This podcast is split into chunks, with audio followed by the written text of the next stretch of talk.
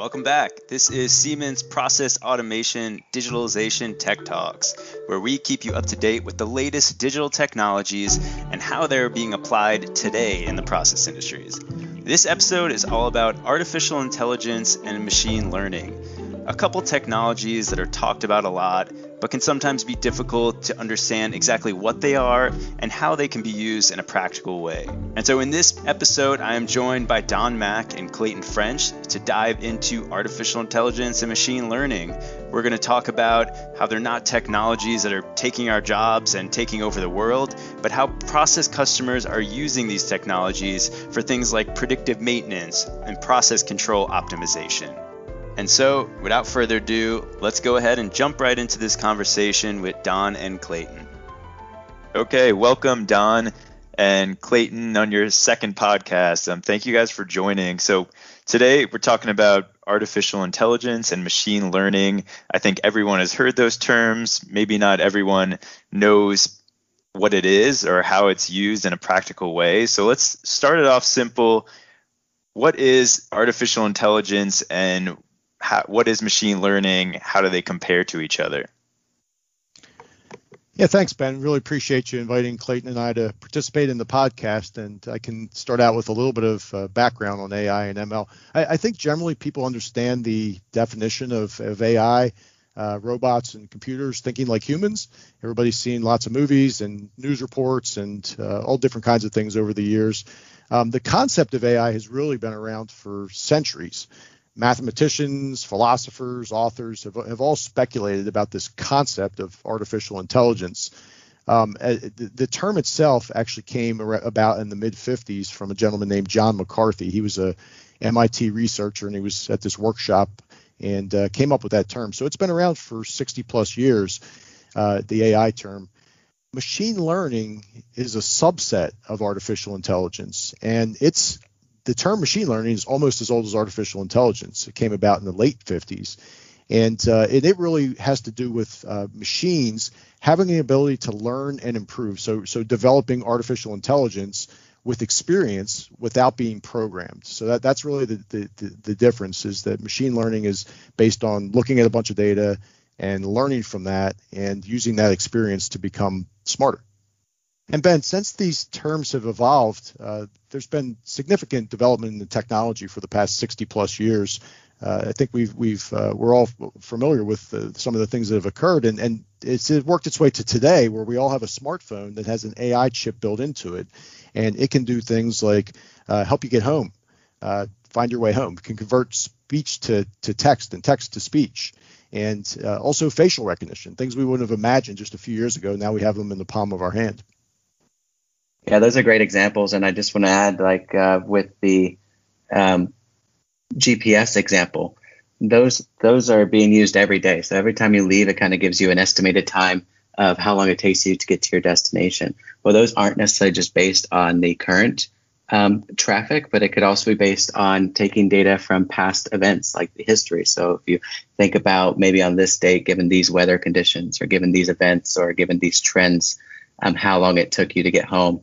Those types of uh, criteria are in, are taking effect on how how they come up with that estimated time. So it's not uh, just a straight look at the data now, which is exactly how machine learning works. It's a look at how it has happened in the past and with all these other uh, factors built in as well.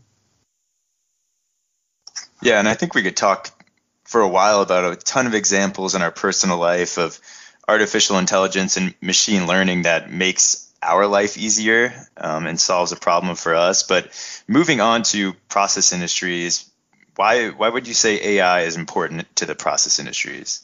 How does it relate to that? Well, I think it helps us solve some basic business problems around areas such as maintenance and uh, optimization. And uh, the, the way that it does this is by, and, I, will use a term called lowering the cost of prediction. This is a, a, a phrase that I, I, found in a book called Prediction Machines by three professors from the University of Toronto's Rotman School of Management. And um, in there, they, uh, they, they did a, a, comparison to autonomous vehicles and the fact that um, when, when the when autonomous vehicles were, were starting to be created and, and developed and the idea was there, uh, they were basically programmed and, and you, you, had a bunch of what if scenarios that had to be programmed um, manually. And the, the problem with that is it's impossible to program all of the what if scenarios.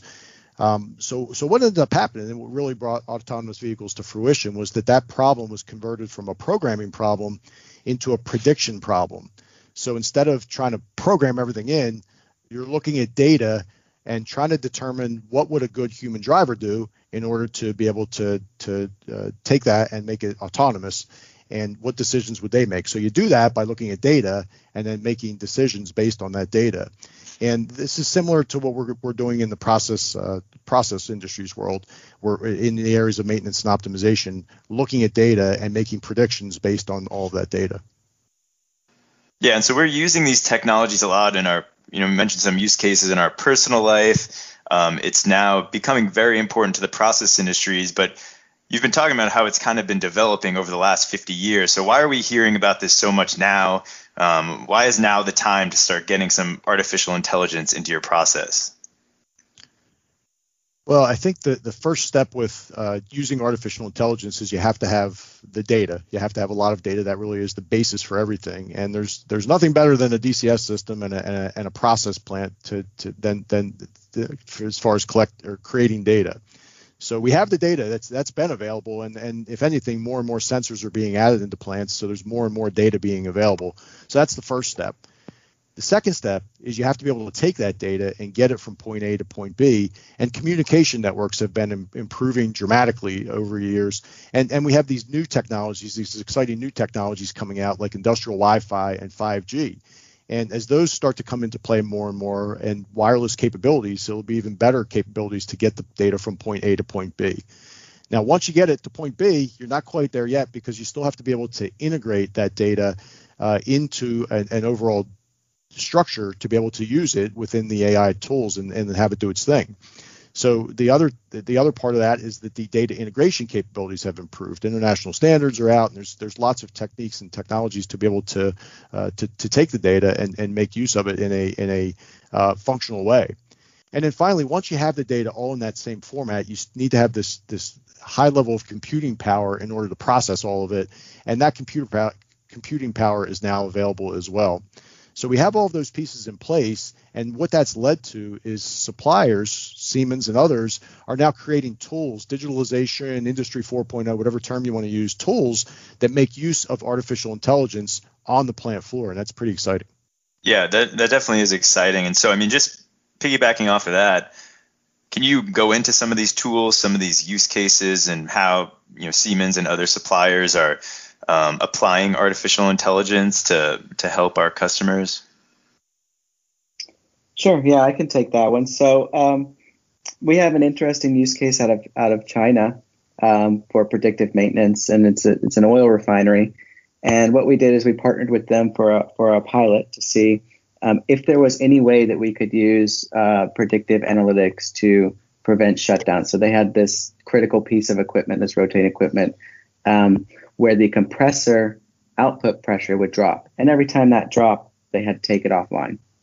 So the idea was, is there any way we could have predicted this happening beforehand so that maybe we could have uh, taken countermeasures to prevent it from going offline or maybe shifted production to a, to a, to a different uh, resource in order to, to fix the asset?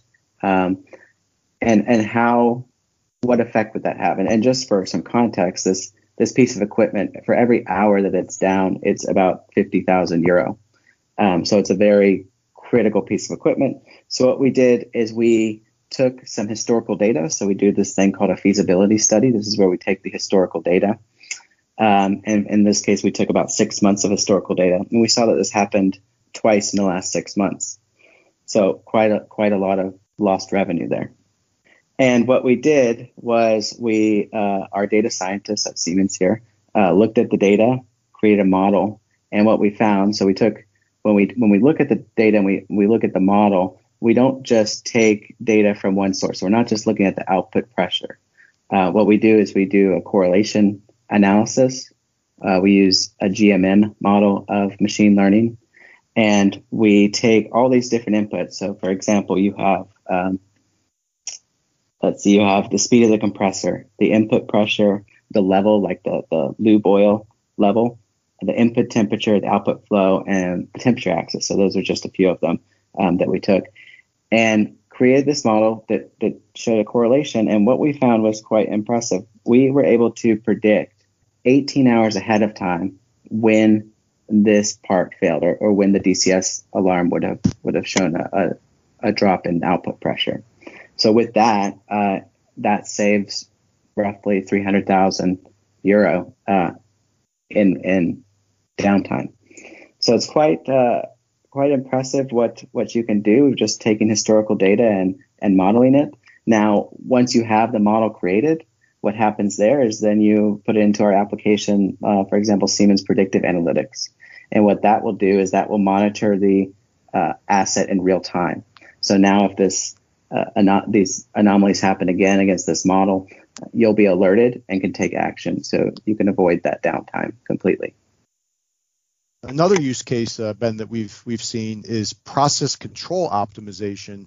Uh, so, so where Clayton was focused on the predictive maintenance side of things, focused on the process control optimizing, trying to get the most out of your process. But interestingly, we're looking at it based on business goals or business targets. So um, at, at, different companies, there are different situations as far as what their overall business goals are. Sometimes they're focused on getting the best quality they can out of the product. Sometimes they just want to make as much product as they possibly can. Sometimes they're just looking to try to stabilize their process, very unstable process and difficult to control. So those could be some different business targets and, and sometimes those business targets will change from time to time depending on the, the, the what's happening in the world and, and what's happening within the company and what we're doing is we're now taking those business targets and we're tying them in to information that we learned from the system from an using using artificial intelligence.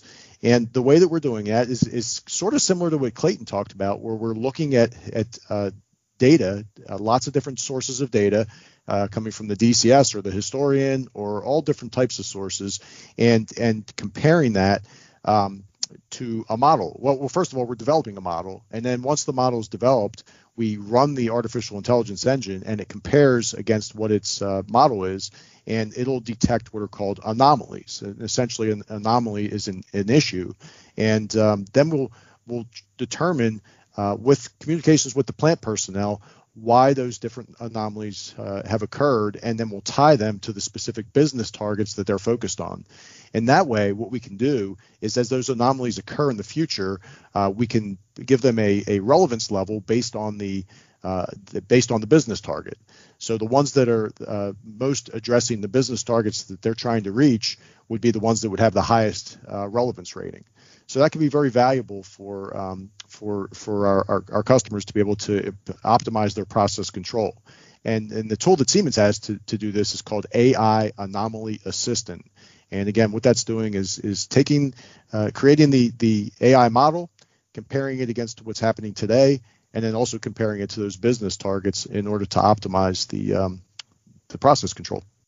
Yeah, and I'd just like to add that um, you know taking the data in both of these use cases, the data is important. Taking it from historians or DCS, um, wherever is very important. But the other part of it is is taking that knowledge based analytics, um, and and both applications have this natural language processing that that we uh, enable to to review maintenance reports and and various manuals to not only diagnose the problem, um, or I mean to not only predict the problem, but to also be able to diagnose the problem. So not only can you see that this event could happen in the future, but you'll automatically have the appropriate countermeasures recommended to you. And I think that's something that's very important. It's not just about the raw data, but also about the knowledge that, that you as a customer have or that, that your maintenance workers have or that your past maintenance reports have, right?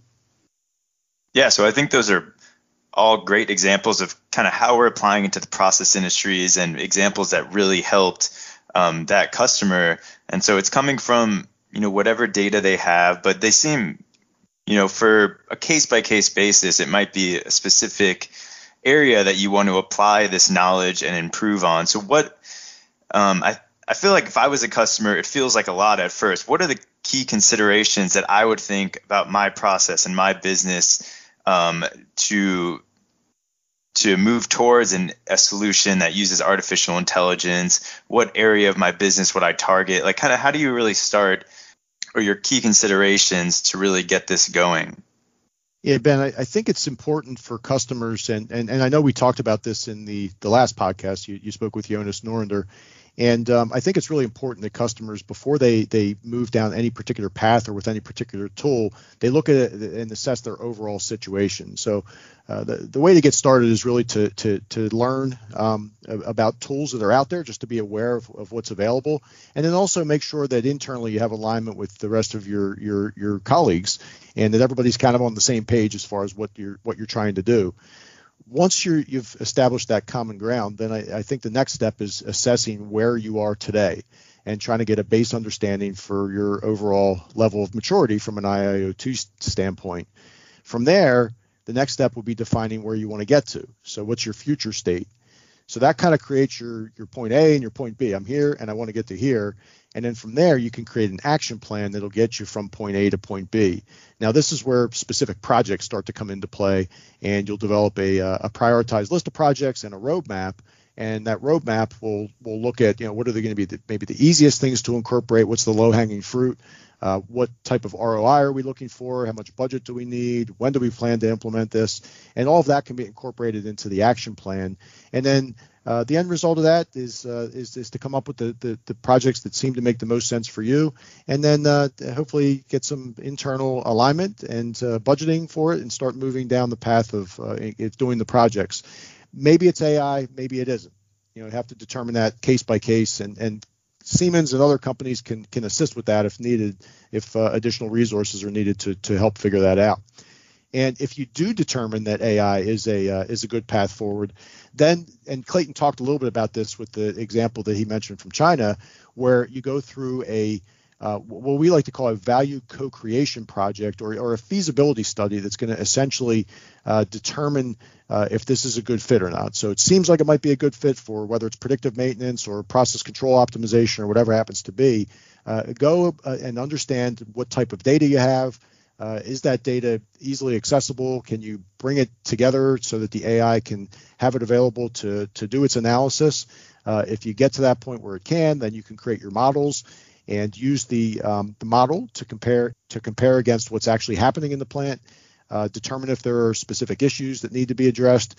Uh, this will allow you to do an evaluation phase where you can um, you're gonna you're gonna improve your AI over time. It, it, it, with with machine learning, it's one of these situations where you go from having a high school degree to a bachelor's degree to a master's degree and a doctorate eventually. As it learns more information, has more data to analyze, uh, it just gets better and better. So so so you'll go through this analysis. You'll compare it against your KPIs and ultimately if it looks like it's going to be a good fit then you'll you'll roll it out into standard operations. So there there is a, a bit of a process to, to to determine what is a good fit for you. Is ai a good fit or isn't it? And then if it does seem like it makes sense go through this pilot type project and eventually roll it out if it if it uh, seems to give you the results that you're seeking. All right. Thank you don. Well i think this was a good overview. We learned you know what it is. We learned it's not going to take over the world. Some personal examples some examples of how we're using it in the process industries and some key considerations to really get started. Um, so, with that, I think we could just wrap up this podcast. And like always, if people have questions, I'll include your contact info in the show notes.